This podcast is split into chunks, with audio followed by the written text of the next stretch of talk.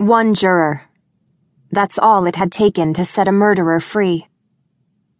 Jessica Delaney flattened her hands against the conference room window of the White Plains Federal Courthouse, watching the mockery playing out two stories below.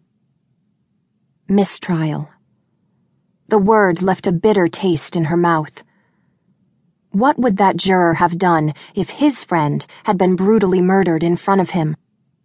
Or if his life had become the nightmare Jessica's had become, living in fear that her former boss would discover where the government was keeping her during the year long trial.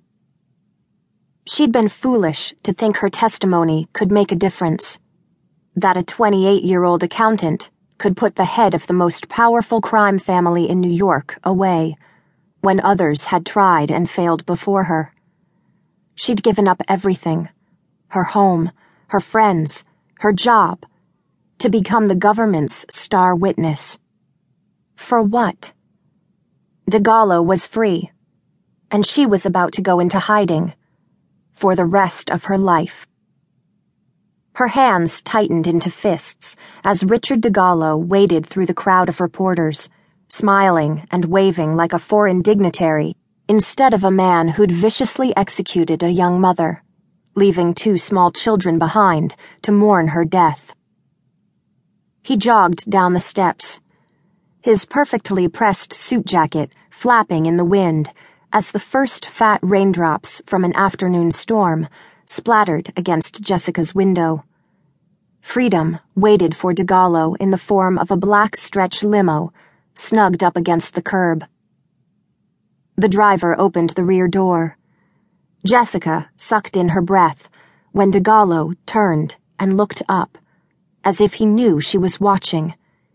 He raised his hand in a jaunty salute, flashed a cocky grin, then slid inside the car. A loud knock sounded behind Jessica, making her start in surprise. She turned around to see a man she didn't know, standing in the open doorway. The briefcase he held looked like a child's toy in his large hand, and the top of his head barely cleared the doorframe. Jessica's gaze darted past him to the marshals in the hallway. William Gavin, the marshal who led her security detail, gave her a reassuring nod before closing the door, cocooning her in with the stranger. A polite greeting died on Jessica's lips as the man strode toward her, his angular face tightening into lines of disapproval. With his coal black suit emphasizing his massive shoulders, he looked like an avenging angel, or a demon, swooping down to punish her for her sins. She tensed against the urge to flinch away when he stopped in front of her.